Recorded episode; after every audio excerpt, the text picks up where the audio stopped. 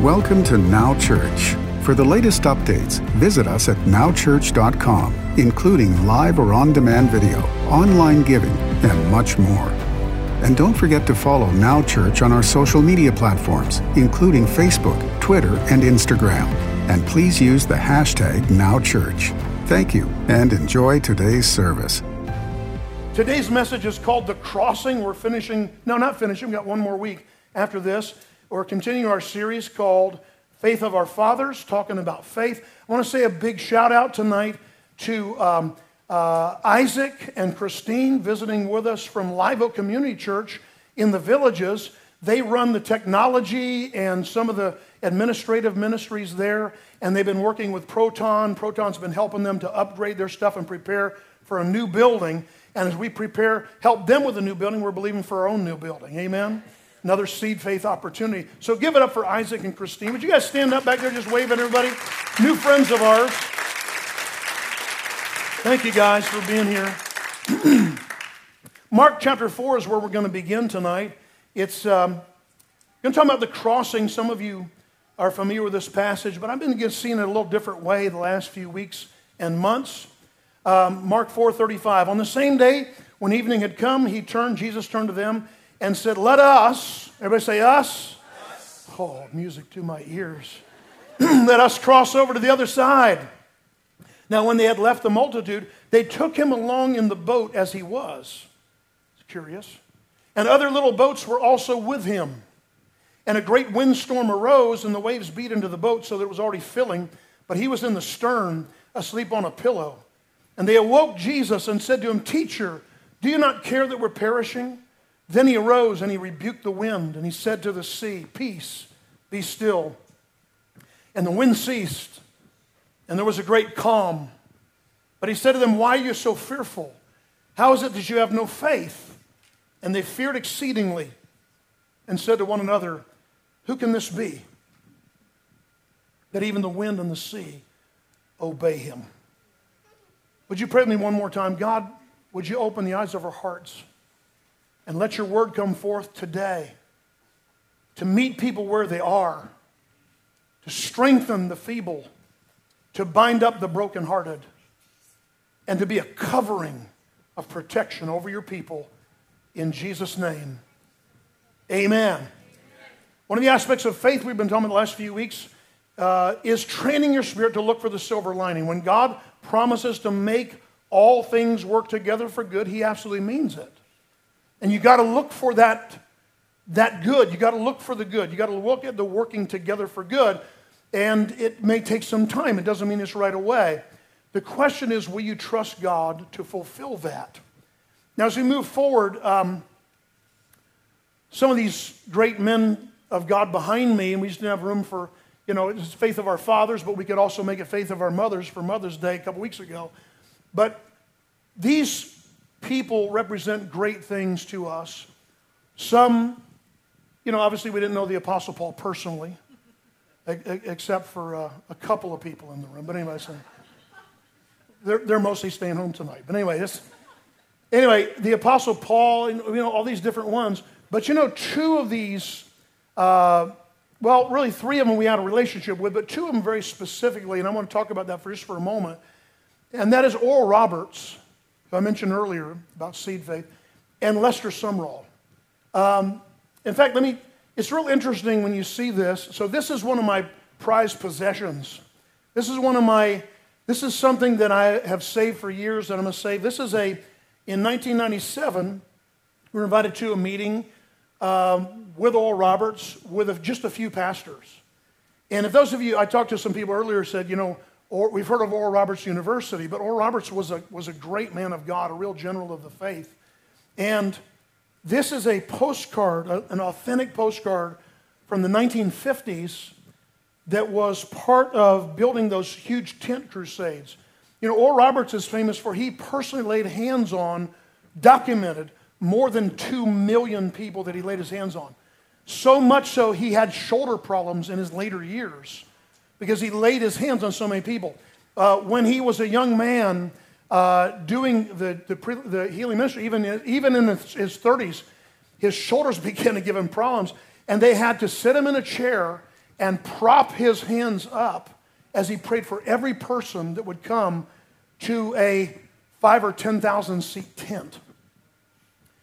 Great man of God, built a great university in Tulsa, Oklahoma. But this postcard, he signed it. He autographed that postcard.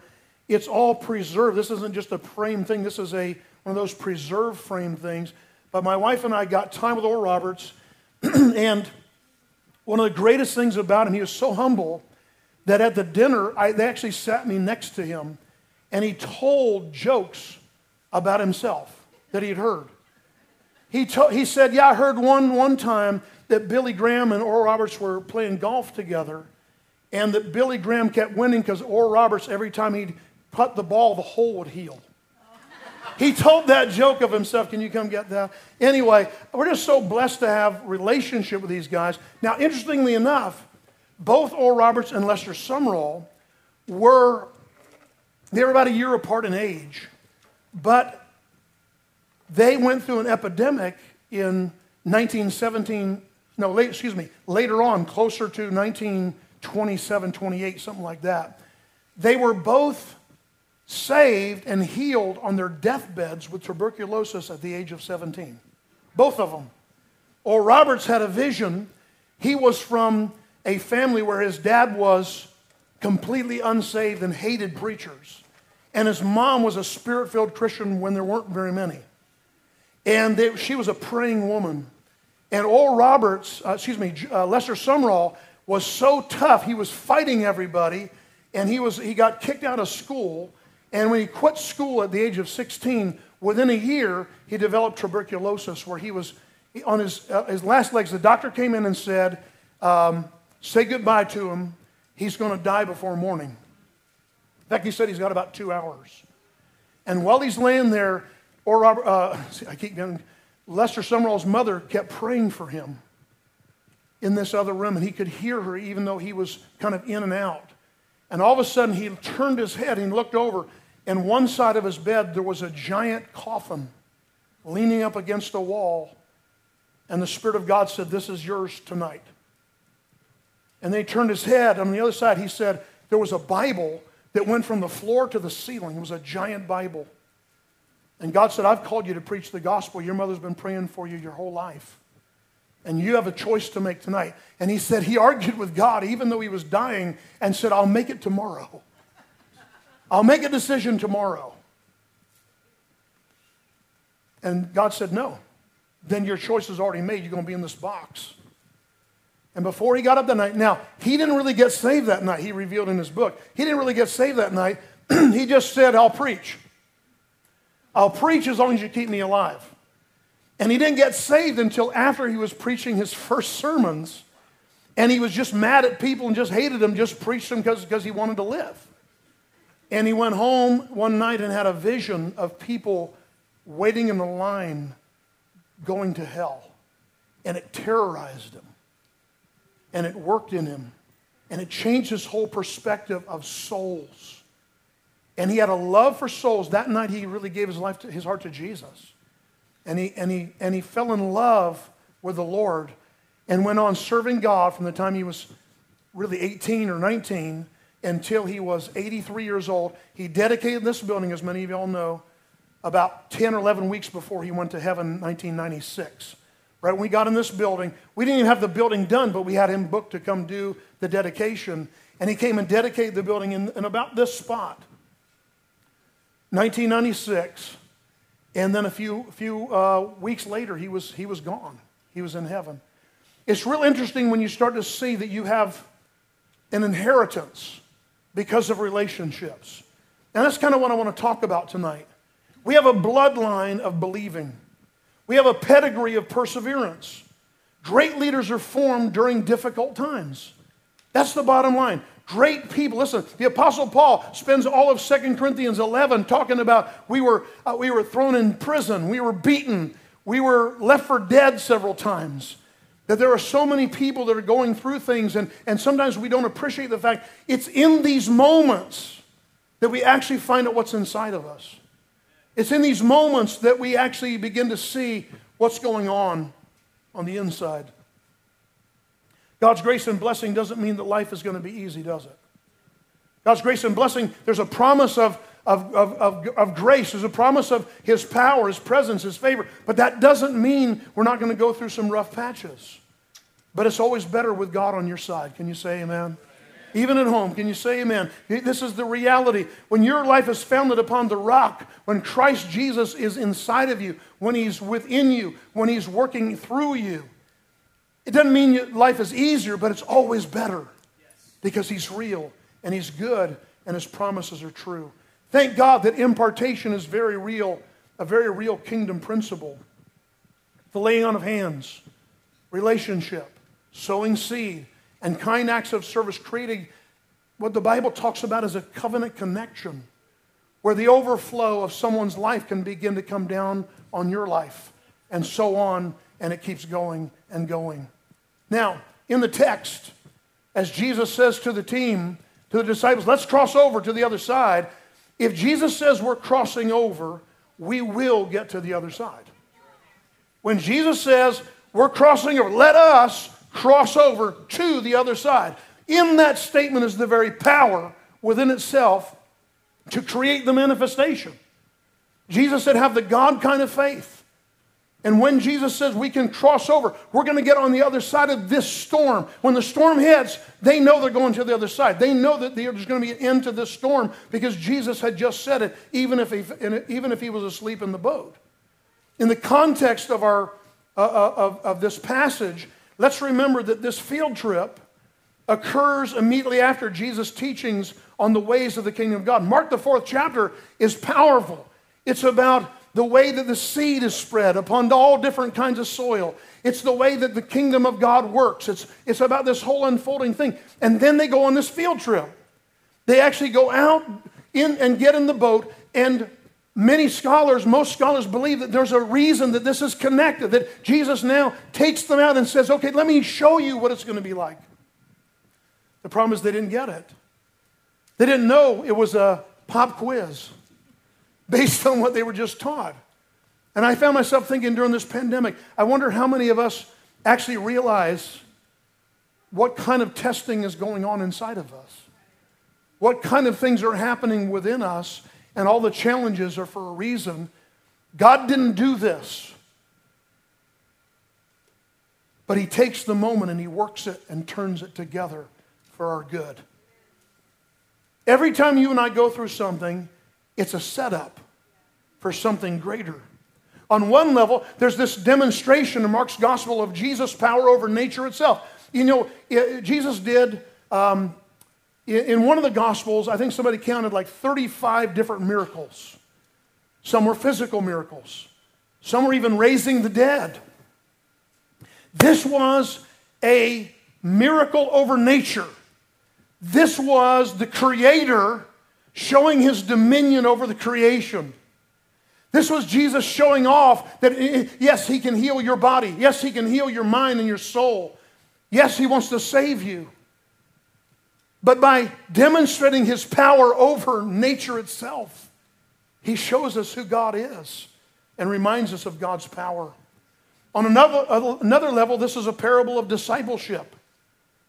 This is the test after the teaching. This is the exam after the master, the teacher, has been teaching and saying, here's what we're going to do. We're going on, and Jesus is going with us. Verse 36 says this they took along Jesus in the boat as he was. Get pondering that. What, does it mean, as he was? Was he not dressed for the occasion? You know, what, what's the deal? They took him as he was, and I just started realizing at the end of the day, they, sometimes you, you know, we sing the song just as I am about people giving our lives and God meeting us where we are. But sometimes we got to meet him with our faith where he is. And they took him along in their boat just as he was. They didn't take him along with pretense, with fake, with this is not a religious game to them, okay? This is Jesus in the boat, Jesus in the vessel. Jesus is with us. And so they get in the boat to cross over. And the other part that I found interesting was the Bible says, and other little boats were part of the flotilla. Other little boats went along with them. We don't hear about that sometimes. I know I've said many times and I'll probably say it at the end of this message is Jesus in your boat? or whatever floats your boat. But here's the deal there were people that didn't have Jesus in their boat that the Bible says went with Jesus because of his word. They went with Jesus because he said, Let us cross over the other side. And there was only enough people that the governor would allow into the boat. Sorry, that's a different, that's a different story. But anyway. So what happened was they, they, they get together and, and they, they took other boats. Other people said, I want to go. I want to go. They didn't get a speci- specific word, hey, come with me in my boat. They didn't have Jesus in the boat, but they had God's, they had Jesus' word. They had the word, let us cross over to the other side. Wouldn't you be more scared if you didn't have Jesus in the boat? How safe and secure these men must have felt at the moment. I'm in a boat. I'm, G- I'm with Jesus. And we're going to the other side of this lake. Life is good. We're doing well. Economy's going. Everything's up. And then, suddenly life takes a serious turn. When the Bible shifts in one verse and just says, and a great windstorm arose. A great windstorm arose. It was big. It was no small, this was no small rain. This was, this, this was a windstorm. This was a mess. Out of the night, choppy waves started, the Bible says, beating the boat. That's what it literally says, beating the boat. Into the boat fills with water. Now remember, most of these young men are professional sailors and fishermen. They should not be freaked out by a little water on a boat. So when they get upset, you know this is a this is monumental. How many times in the last 68 days have you said, This is unthinkable? This can't be happening. This is weird. This is impossible. What am I supposed to do? How many times have you just thought, this is, the world was just going along and everything seemed really good for the most part, except for, I told you a few weeks ago, my wife kept saying to me in February, she said, something's got to give here. Everybody is overwhelmed. Everybody I know, she said, is overwhelmed. We're all working too hard. We're doing too much. Something's got to give here. Who knew that the whole world was going to feel this thing like we felt it? The unimaginable became the unthinkable. How bad must things be going if the pros, if the professional fishermen and the sailors are freaking out? I'm real good on a plane. Now, my wife doesn't really care for turbulence, even little turbulence, right? She doesn't like turbulence. I, yeah, she doesn't like roller coasters. I like roller coasters. So the turbulence for me, for the most part, is fun. Until, until I've been on airplanes many times where you see flight attendants starting to freak out. When you see flight attendants freaking out, you know it's time to be nervous. And that's exactly, Pastor Lindsay and I were, I haven't told this for a long time, but we were on a plane from upstate New York, like um, I think Syracuse or, or Rochester Airport, and we were flying down before, this is right after the, the um, oh, what was that name of that company that merged with Southwest that was out of Atlanta? Anybody remember that? Anyway, whatever it was, ValuJet or something like that. I think it was ValuJet. Anyway, it was a value, all right. Um, got cheap tickets and almost didn't get home. But anyway, on the flight back, we were coming in and just starting to come in and approach Orlando when the we saw we saw people freaking out. We saw flight attendants like running around, and PL and I were sitting with a middle seat between us at the exit row, an older couple on the other side, uh, they were sitting in the exit row with a seat between them. And the co pilot comes back, and between our exit row seats, he lifts up the floor and he has a flashlight. And I'm thinking, you, you know, if, if this is squirrels under there, like rotating in a, you know, trying to get it, come on, come on, come on. I mean, so, so we're nervous anyway. Well, then they start training us. They said, well, uh, we are, and we have, we flew right past Orlando. We went wound up down South Florida and then turning back. They said our landing gear doesn't seem to be down. So we're going to have to do an emergency landing. So we're going to train you on an emergency landing. And they said, now, and then they come to us. Is, it, is this not true? Uh, every word is true of this. This is not hyperbole, okay? This is, it's not evangelistically speaking. This is true. So they come to me and PL and the other couple, and they said, okay, now, as soon as we land, you're in charge. Because if we crash, then you're going to to pull this door off, read the instruction manual again, and we're going to pull this door off, and then you're going to help people out, and you're going to be, you're going to lead us. I'm like, didn't we pay you to lead us? and luckily, Pastor Lindsay said to me, he goes, Thank God I got a promise. I said, What's your promise? He said, God promised me because I was so afraid of flying when I was young. You're never going to die or go through a plane crash or any kind of transportation. I said, I got that same promise from you now. I like that promise. And then they, then they said, okay, now we're going to come through as we're coming down, and we're going to yell, raised heads down, and over and over again. They're going to say it, they're, they're going to say it for five minutes. Raised heads down. And they said, they said, now, everybody practice putting your head between your legs and wrapping your, your hands around your knees and locking your hands in place behind your knees. And I said, and kiss your butt goodbye, is what I said. I was like, are you kidding me? And I, I was like, are you kidding me? So now they're doing it. And now we're coming in, and now we're seeing on the Orlando airport fire trucks and ambulances and we're and PL and I, here's the here's the fun part. Now it turned out the other couple were pastors also. From uh, Temple Terrace or someplace, Wesley Chapel down in down by Tampa. And they were pastors too. And so Pat, PL and I started saying really loud, boy, because people were like freaking out. Like people were gripping the armrest of their chair or like ripping the arms off their husband or their wife. They were, I mean, they were gripping like this. People were scared. And, and and um, I, I said, Boy, Lindsay, I'm sure glad I'm saved. How about you?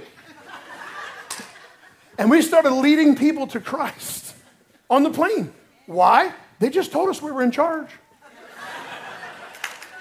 They gave us permission. It's a true story. So they say you're in charge. So we just started leading people to Jesus. And people just, pray. and I said, if you just want to pray right now, and people like, they're bent over like this, and I hear people praying. They're praying, and Jesus, come into my life.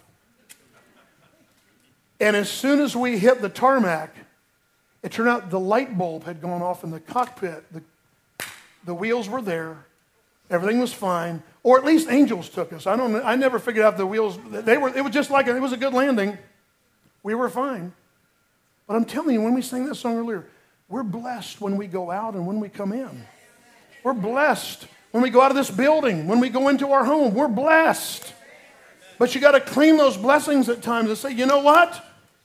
This is a crazy moment. It's a storm. But we're going to be okay. And those flight attendants, boy, when they get rattled, that's the time to get nervous. But I'm still going to be nervous enough to turn from God. I'm going to turn to Him and lead everybody else. Let's move on. The Son of Man was sleeping on a pillow in the stern. That's what the Bible says. In the stern, when I started reading about, well, what's the stern? What's the stern of the boat? You know what? It's where they're supposed to be steering. It's in the back of the boat where they're supposed to be steering. Jesus is steering the boat from sleep. And they wake him up. Here's the other side of fear, doubt, and unbelief. I don't know what you've said during this time. But these people said, these disciples, these later to be apostles. Now remember, Jesus hadn't gone to the cross yet, so they're still under the old covenant, okay? They're not under the new covenant. They're, they're learning about grace, but they're not under grace, they're under law. And they say, this is how they wake Jesus up Teacher, don't you care that we're dying? Don't you care that we're going through something? It'd be nice if you actually did something right now. Who among us has never questioned God during a crisis? Where are you? Don't you care? That's what they said. Where are you? Don't you care that we feel like we're dying here? Don't you care that the whole world is in timeout? And they didn't call him Lord. They didn't call him Master. They called him Teacher. You know, the way you receive him is the way you experience him. And in that crisis moment, they didn't call him Lord. They said, Good teacher. Because it doesn't feel like you're doing anything, but he was. As humans, we often have such abandonment issues, don't we? The promise is Emmanuel, God with us. I will never leave you, I will never forsake you. Isaiah 43, verse 2 When you pass through the waters, I will be with you, God says. And through the rivers, they shall not overflow you. Doesn't mean you won't take on some water in your boat, but they will not overflow. You're not going to drown. When you walk through the fire, not if. When you pass through the waters, not if. When you walk through the fire, you shall not be burned, nor shall the flame even scorch you. The promise is more than companionship or compassion or comfort. The promise is, don't you know I am? Don't you know I am will be with you? Don't you know, as in the great I am, as in when Moses said, Who do I say is sending us and is who, who's going to deliver us? Who are you, God? He said, Tell him I am. God is with us and he loves us. We're supposed to have a little video here, and I don't think we have time for it. We're just going to keep going, okay? We're not going to do the Melfi's video. I hope you're enjoying the now 30 uh, videos every day out on social media of people from around the world. What's blessed me? I mean, we literally, when we started this church, we didn't know anybody internationally. And we just had a promise from God you're going to go to the nations, you're going to impact the nations. And to see these precious, wonderful people from literally around the world part of our celebration, it's blessed me, no end. Maybe we'll show it next week or sometime this week. Let's be real. We can all feel scared and adrift during a life storm, can't we? Don't we all feel adrift at times? Did, when was it, it, listen, if you didn't have a couple of moments in the past 68 days saying, oh, I don't know. I don't know what to believe. They, they sure aren't getting the story straight on the news. I mean, every state has been in confusion. Around the country, God's, in, in many states, the church, the houses of worship have been considered non essential services. Are you kidding me? Non essential services? But whoever calls upon the name of the Lord shall be delivered. It's human nature to feel scared and adrift. But Jesus, when he got up, he spoke to the wind. In fact, in, in, in Mark chapter 4, there's another passage in another gospel that shares this story from a different perspective. And it doesn't bring this point up, but Mark does. That Jesus gets up and doesn't deal with the disciples right away, he deals with the, with the wind. He deals with the storm itself and he speaks to it.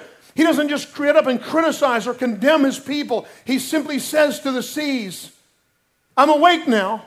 Peace, be still.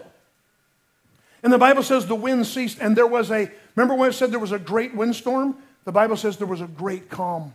That shows me that equally the goodness of God will come forth to the struggle that you felt. He's going to show up. If you, if you go through a great storm, He's going to give you great peace on the other side of it. Amen? Praise God. Jesus calms every storm, but he wanted the disciples to do it. When he said, What happened to your faith?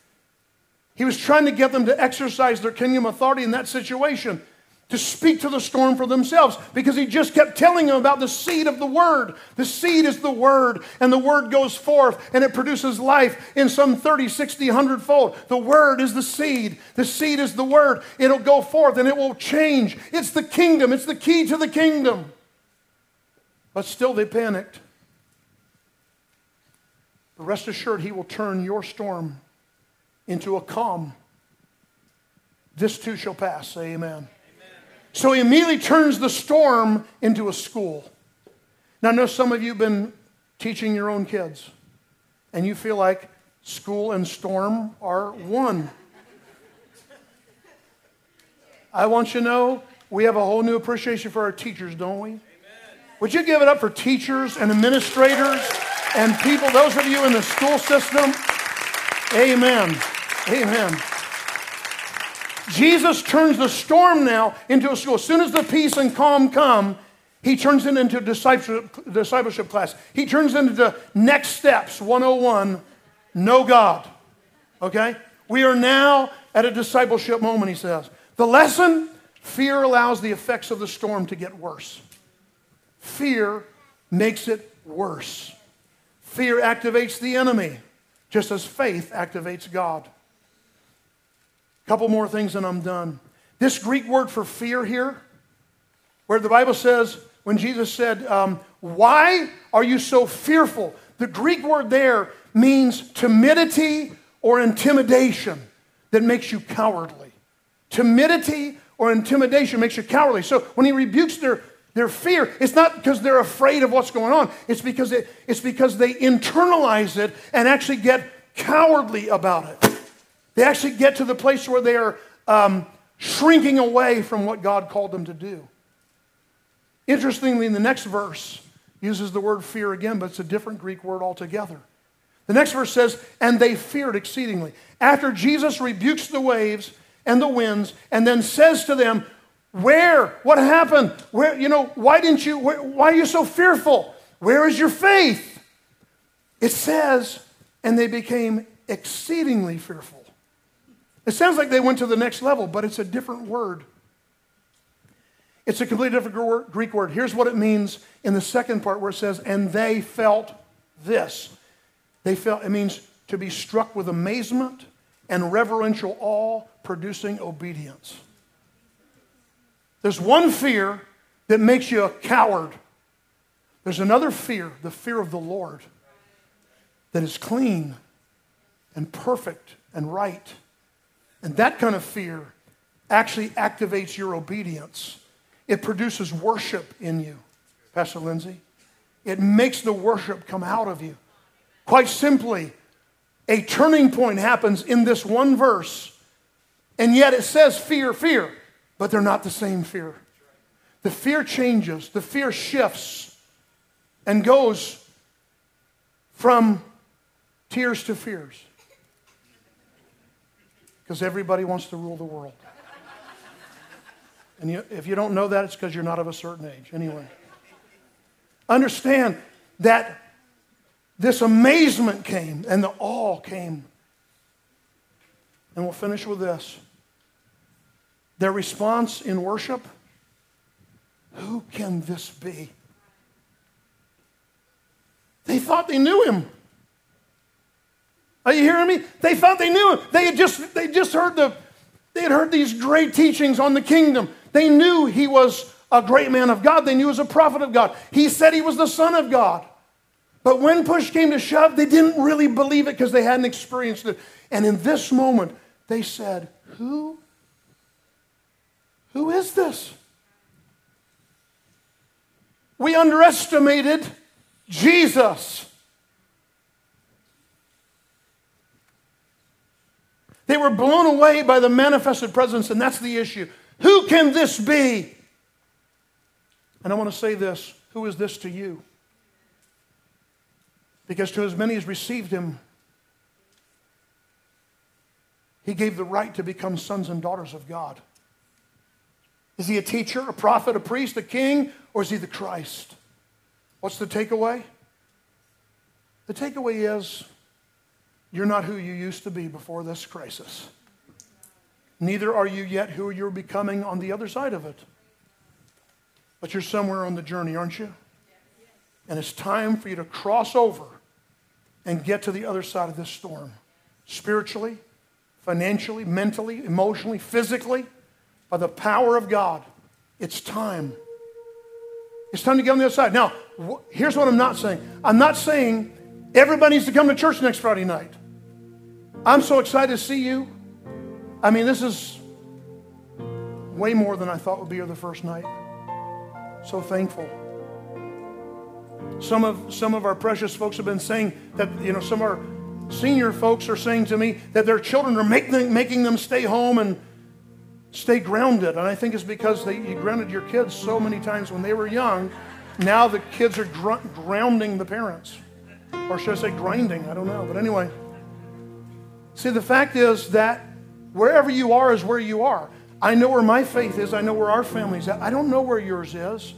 And you have to come back as you feel comfortable, as you feel led by the Holy Spirit, as you feel safe.